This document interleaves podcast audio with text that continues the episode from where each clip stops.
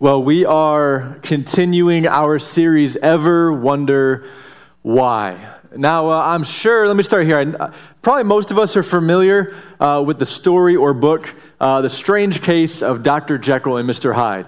Now, has anyone read that book all the way through? Anyone? Okay, Hagen. Now, I have not, full transparency. So this summary is brought to you by SparkNotes. Uh, this, is, this is not me. But most of us probably get the idea, right? We have Henry Jekyll, who is a doctor, a well respected uh, guy in the community, just seen as kind of a good person. But there's some things in his life that he doesn't love. He kind of wishes, man, I just wish I could get rid of that, separate it. So he begins an experiment to separate his good side from his evil side, if you will. And he eventually succeeds and is able to fully become that darker half, Mr. Hyde. And him as a character in the book is seen as kind of a cruel, violent uh, guy, even um, accused of murder throughout the book, and not really, uh, he's described as pretty ugly, like not even fully human in a way.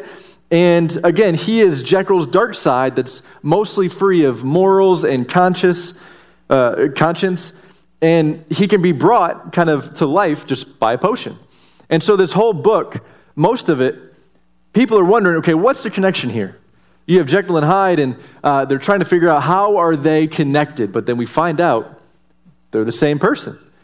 And at the end of the book, Dr. Jekyll actually admits that, yeah, I initially enjoyed becoming that darker half. Like it was kind of harmless and freeing in the beginning, uh, but then eventually he began to kind of lose control.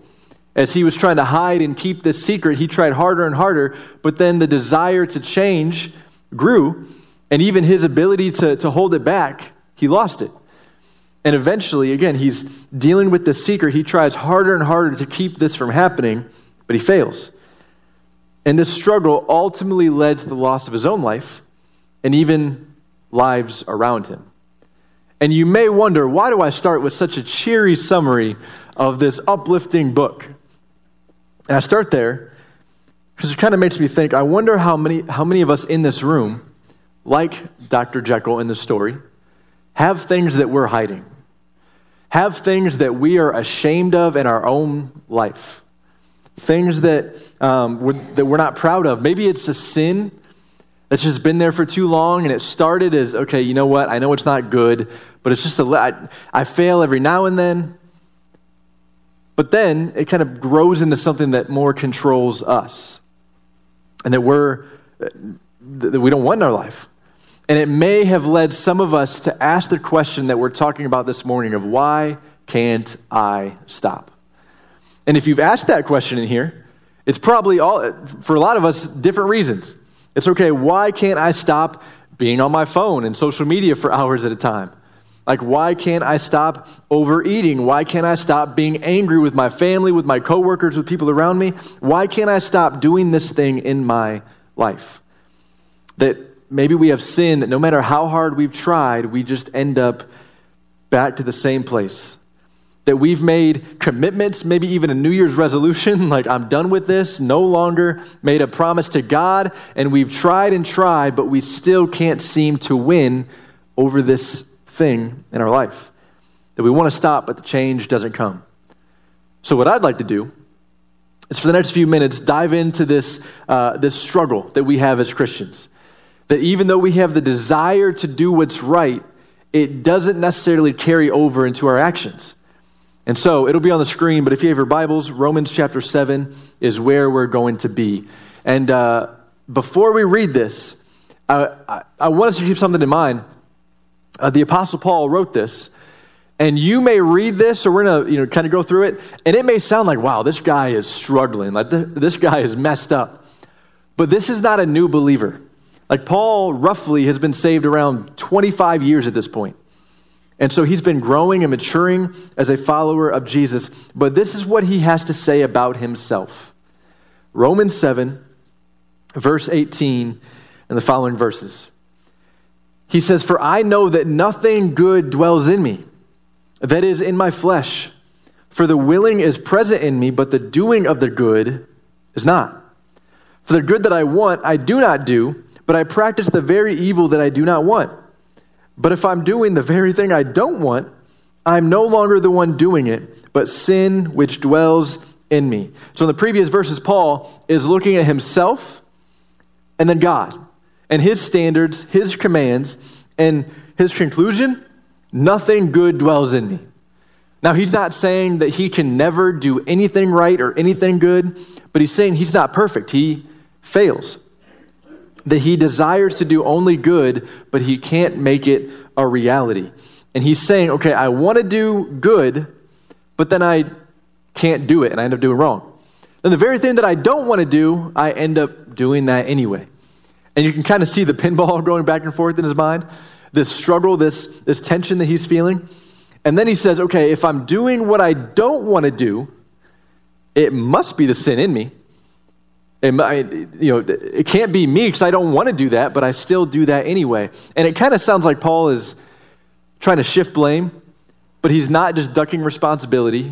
Otherwise, he wouldn't you know, have to feel bad if it wasn't him. If he's just saying, oh, it's the sin in me, you know, what are you going to do? He understands, yes, it's a sin in him, but he is expressing the reality of our condition as humans. And although he has been saved by grace through faith, through Jesus' death and resurrection, he still has a propensity to sin.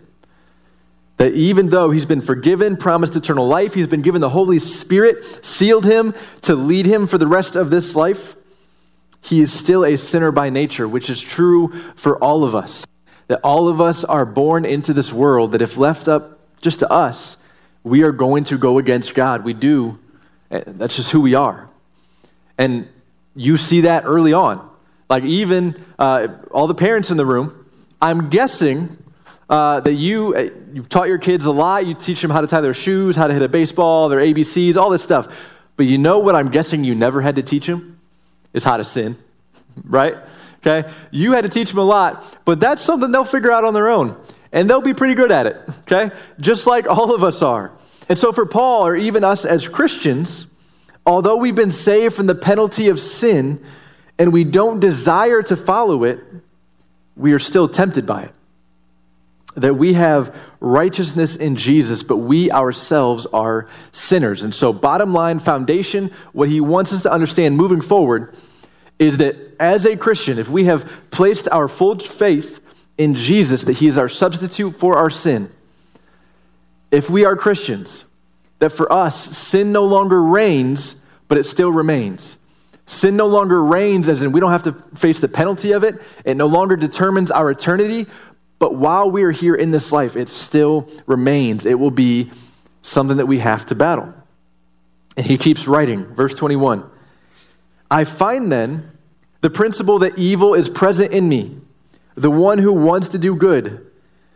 For I joyfully concur with the law of God in the inner man. And that's just hit, uh, the, the side of him that wants to honor God. But I see a, in the members of my body waging war against the law of my mind and making me a prisoner of the law of sin which is in my members. Wretched man that I am, who will set me free from the body of this death. So he says more on this idea that it is a principle, like it's a fact, that sin has this ability to infiltrate everything that we do and impact every area of our lives every good thought, every good word, every good motive. He's saying sin, as lingering sin, doesn't seem to let up, even though I want, I'm joyfully wanting to obey God. And in verse 24, he cries out almost in frustration of saying, Wretched man that I am, who will set me free from this body of death?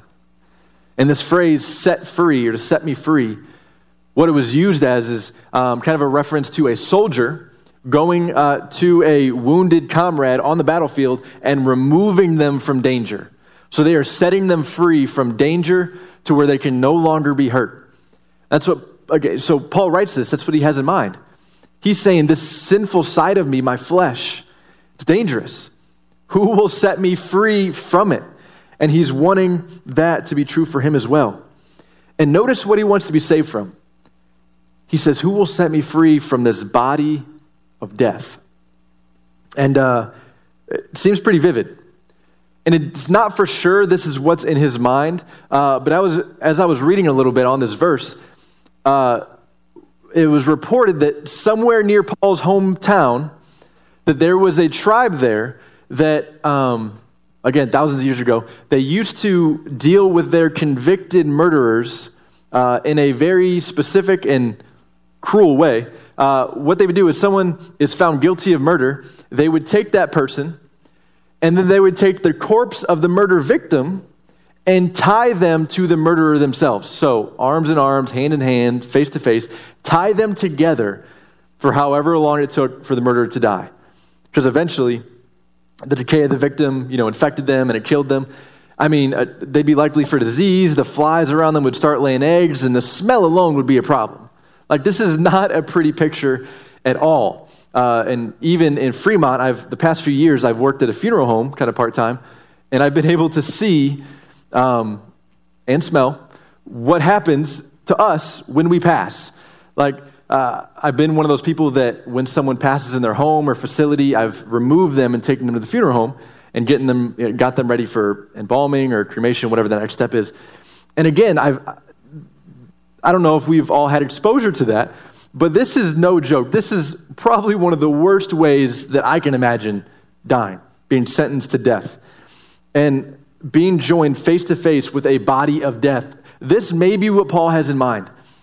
This kind of torturous death he wants to be freed from. And it's a graphic image. But just like anybody else, if, if they had a dead person attached to them, you would want to be freed from them, right?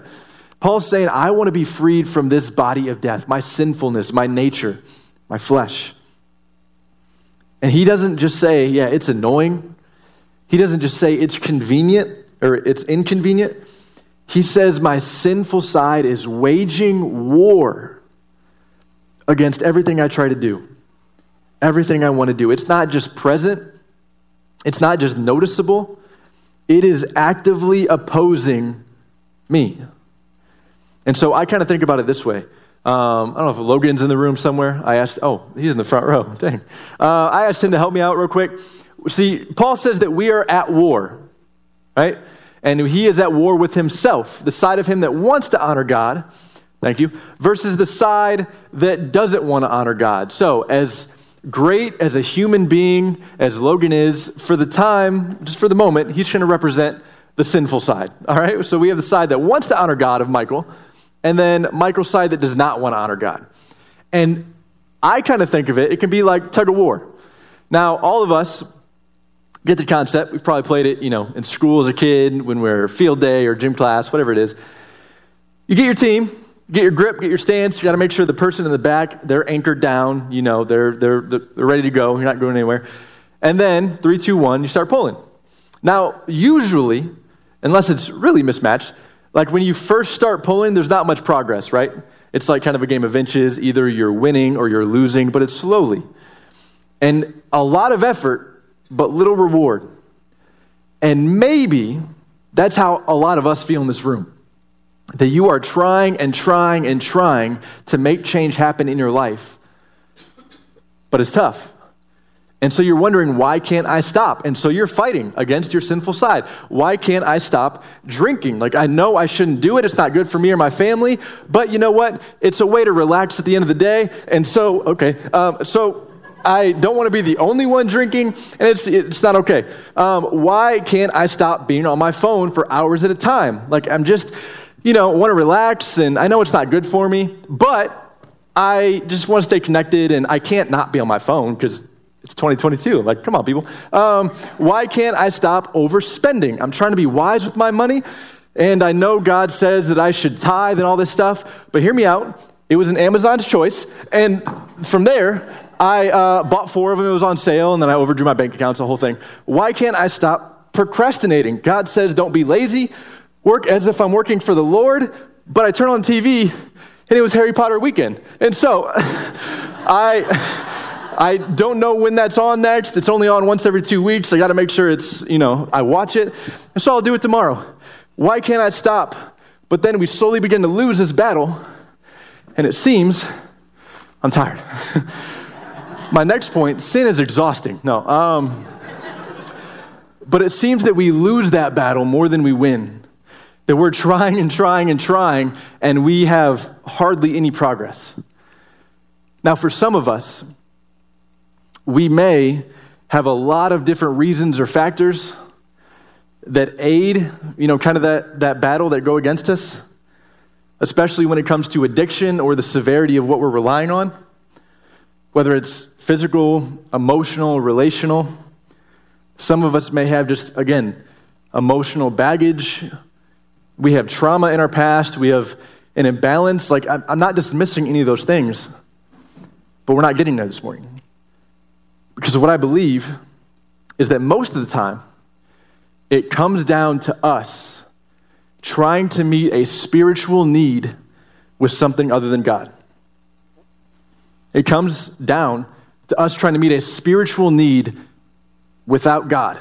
That He should be what makes us content, He should be what satisfies us, but we run to something else. And so, what I want us to do this morning is identify. Like, you know that thing that you've probably been thinking about the past 15 minutes?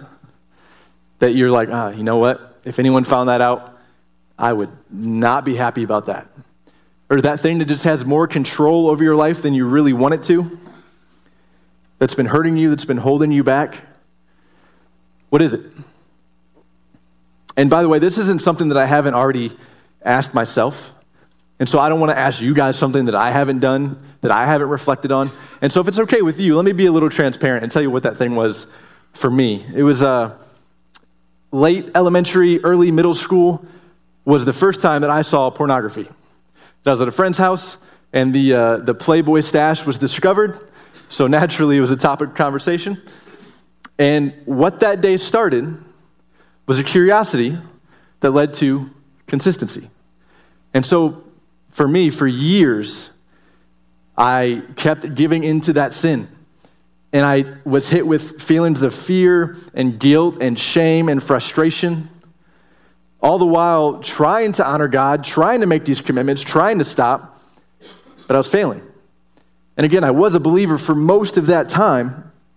But again, I, as I tried to fight this kind of on my own, felt more and more isolated from everybody else, trying my best, telling God I was going to stop, but usually I would end up right back in the same spot, committing the same sin that I felt most guilty about. And I wanted to do the right thing, but I kept losing the battle. And so, nonetheless, it seemed that one magazine led to around a decade of me being addicted asking, Why can't I stop? Now, that's not my favorite thing to talk about in the world, but I share that for a few reasons. One, it's because that's what we're supposed to do. 2 Corinthians 12 is a passage that um, Harold might have even been in this in the series already, but Paul writes about a thorn in his flesh. And it, we don't know what it is exactly, but it's something that made him depend on God. It was problematic for his life, and he doesn't ignore it. It doesn't, um, he, he doesn't shy away from it. He says, God's grace is sufficient, so I will gladly boast in my weakness if it means elevating Jesus, because when I am weak, I'm actually strong.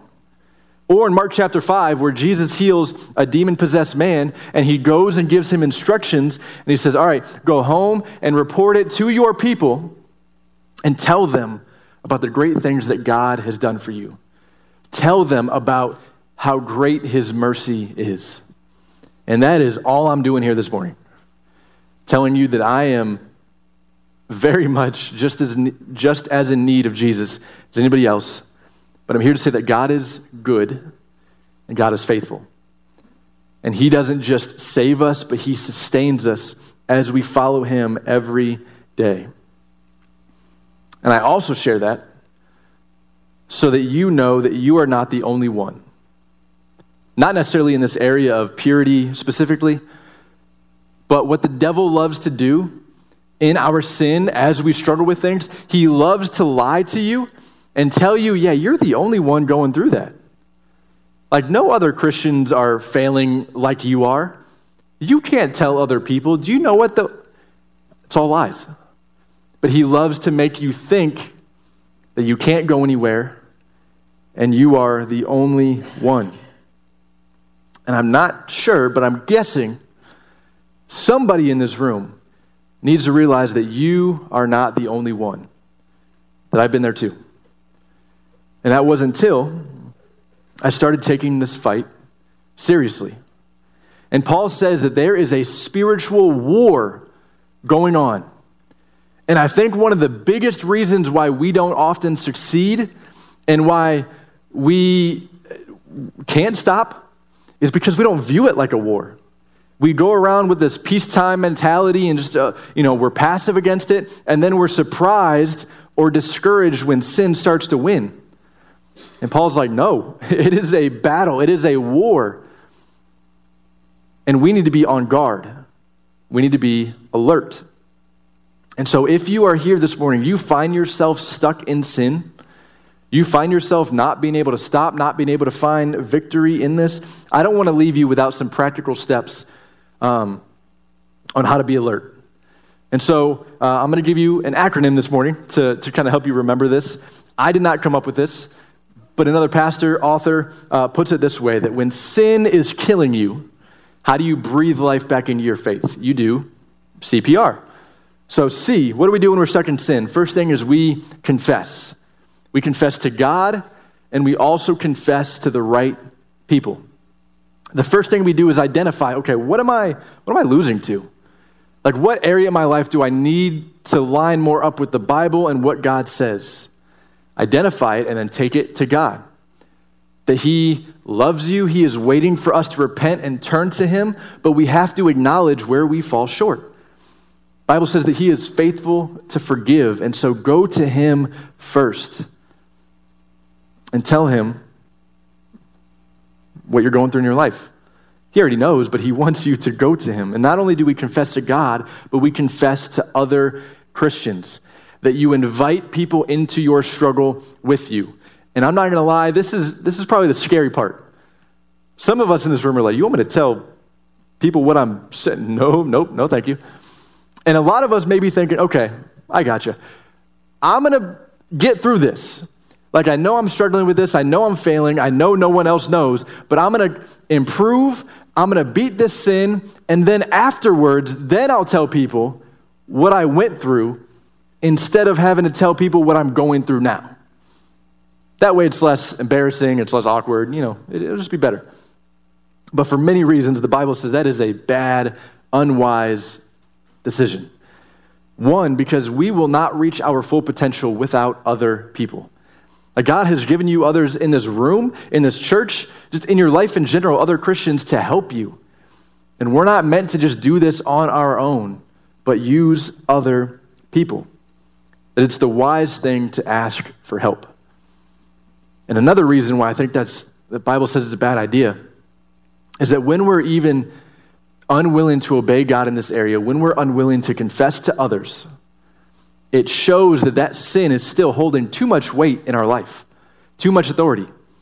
Like, how do we expect to beat something that we can't even talk about?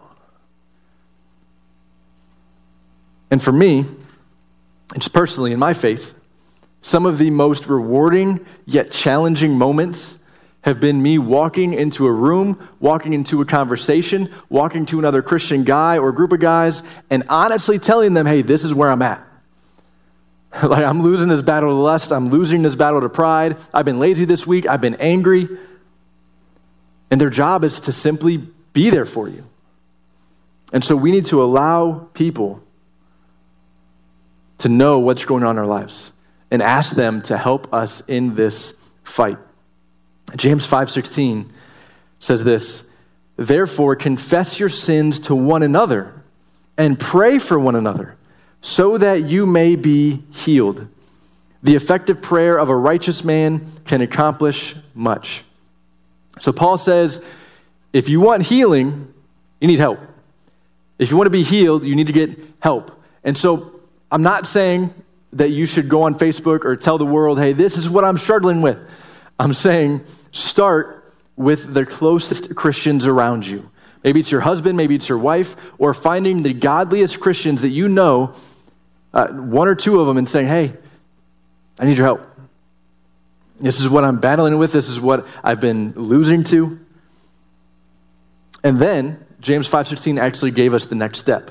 We confess and then we pray. That's what P stands for. We have others pray for us and we also pray to God ourselves. That we confess and then step 2 is have others pray. Tell them, hey, I need prayer uh, for this. For uh, I, am going here tomorrow. I'm going to be at work tomorrow. I'm going to be with my family. Like, pray that I can, you know, have strength and self control. Have others help you. But we also pray to God ourselves that we have the opportunity to talk to our Creator anytime we want. And we can beg Him and ask Him and say, God, I'm tired of this. I pray that you would change my desires and change my heart and allow me to know you greater. And James says, the effective prayer of a righteous man can accomplish much. He says prayer is powerful because God is. And so we confess, we pray, and are, we remove access. We want to remove, or so we want to begin to make boundaries from that sin. This is kind of the, the practical, like, hey, where the um, just where the rubber meets the road. This is this is that step. And this is where you kind of begin to see who's serious or not. And so we remove access. We want to make it difficult on us to sin. And we want to set boundaries as we start healing. So, if you're in this room and you are stuck with pornography, and some of us just need to remove access and not have a smartphone, go back to a dumb phone. like it's a simple step. We don't need internet. We'll survive without those apps. We don't need that Netflix subscription, like, we'll be okay. Or some of us, maybe if we're struggling with fear and worry and anxiety, maybe we just need to remove social media because we're being constantly fed things that do not support or do not encourage truth from God's word, but we listen to what other people say and that's what we begin to dwell on. Or maybe it's those friends in your life that I'm not saying you need to just cut cold turkey, but realize that, man, the, most of the conversations you have, they're negative. All they do is gossip about other people, and it's about things that do not honor God. And if that's what's constantly in your head, kind of what you're feeding yourself is going to play a part in the result of your life. Or maybe it's, okay, I'm going to set this boundary. I'm going to make sure that from the time I leave work, from the time I go home, I'm going to call somebody. Call my husband, call my wife, brother, sister, friend. And so that way, it's not as easy for me to go buy another lottery ticket or go to that bar or it, do whatever I'm usually tempted to do. We want to make it difficult on us because serious sin calls for serious action. And so we want to be active in this battle. We confess, we pray, we remove access. And uh, this wasn't in the original CPR, but I'm going to add another R to this if I can. So CP Uh, we need to remind ourselves of truth. Remind ourselves of truth. I don't know if you caught it, but we never finished chapter 7. Verse 24 was the last one we read. There's still one more verse. This battle that Paul is painting, uh, it's been pretty dreary so far. But he doesn't let that discourage him. He doesn't question his salvation.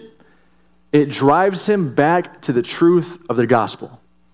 And so, verse 24, he says, Who will set me free from this body of death? 25 says, Thanks be to God through Jesus Christ our Lord. So then, on the one hand, I myself with my mind am serving the law of God, but on the other, with my flesh, the law of sin. He says, Who will set me free? And he answers his own question. He says, God will, through his son, Jesus. And then he goes on to chapter 8 which I would encourage you guys to read even today, as we're talking about this. This is what he says next. He talks all about just the, the great depth of the gospel and how true it is and what he's done for us. He says, There is now no condemnation for those in Christ Jesus. That Jesus did what we couldn't do. And we are not obligated to live according to the flesh because the same Spirit that raised Jesus from the dead is in us. And that is so important to remember. That is so important to remember because he has given us eternal hope. Knowing that there will be one day where we are removed from sin, where the power of death is gone, but we still need God's grace every day. Because winning this battle isn't about trying harder, it's about relying on God's strength, knowing that we are not strong enough. And so we do that by constantly reminding ourselves of truth. And on a practical basis, that means day to day, even if you don't love reading, okay, I'm not the biggest fan of reading either, but God says, hey, is something will happen to your life when you are feeding yourself of His truth instead of whatever else we're tempted to think about or watch or just intake. He says that how we begin to renew our minds and change our minds is by constantly being in His Word, meditating on it, allowing it to soak in our lives and thinking, okay, yeah, I read that this morning in, in, in Romans 7, Romans 8, but how does that apply to my life? Like, how can I make that a reality today? Allowing that to renew our minds and change our minds so that it changes our actions. And I think about it this way um, when it comes to winning this battle. Like, when it comes to beginning a relationship with Jesus, we are not saved by us trying harder, right? We're not saved by, you know what? I think God's happy with me this week. I've been doing better. I, haven't, I didn't sin as much. We're good. It's the complete opposite.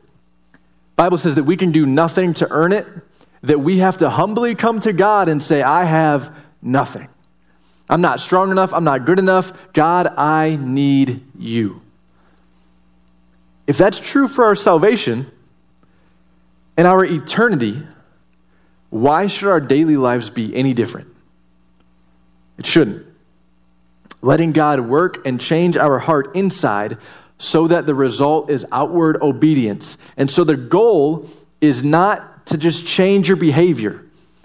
The goal is to love Jesus more than your sin, to remind ourselves of truth constantly and let God inform us how to fight this battle. So if, if you need to, if you're here this morning, you're going, yeah, that sounds a lot like me. This Romans 7 struggle Paul writing I feel stuck in sin. I don't know what to do. I can't stop. Don't leave here today without taking some step. Some of you, you need to say that prayer. Some of you just need to confess to God and then maybe make that phone call, send that text, find or just express to some other Christian, hey, this is what I'm going through. I need your help. Don't leave here without taking a step today to make progress and to trust in God's strength and not your own. Because you have the opportunity to be honest. That we don't have to pretend, we don't have to hide anymore, because we can be secure in the grace of God. Knowing that He has done everything for us and He has given us everything that we need. And that's how we win this battle. Let's go ahead and pray this morning as we, uh, as we wrap up.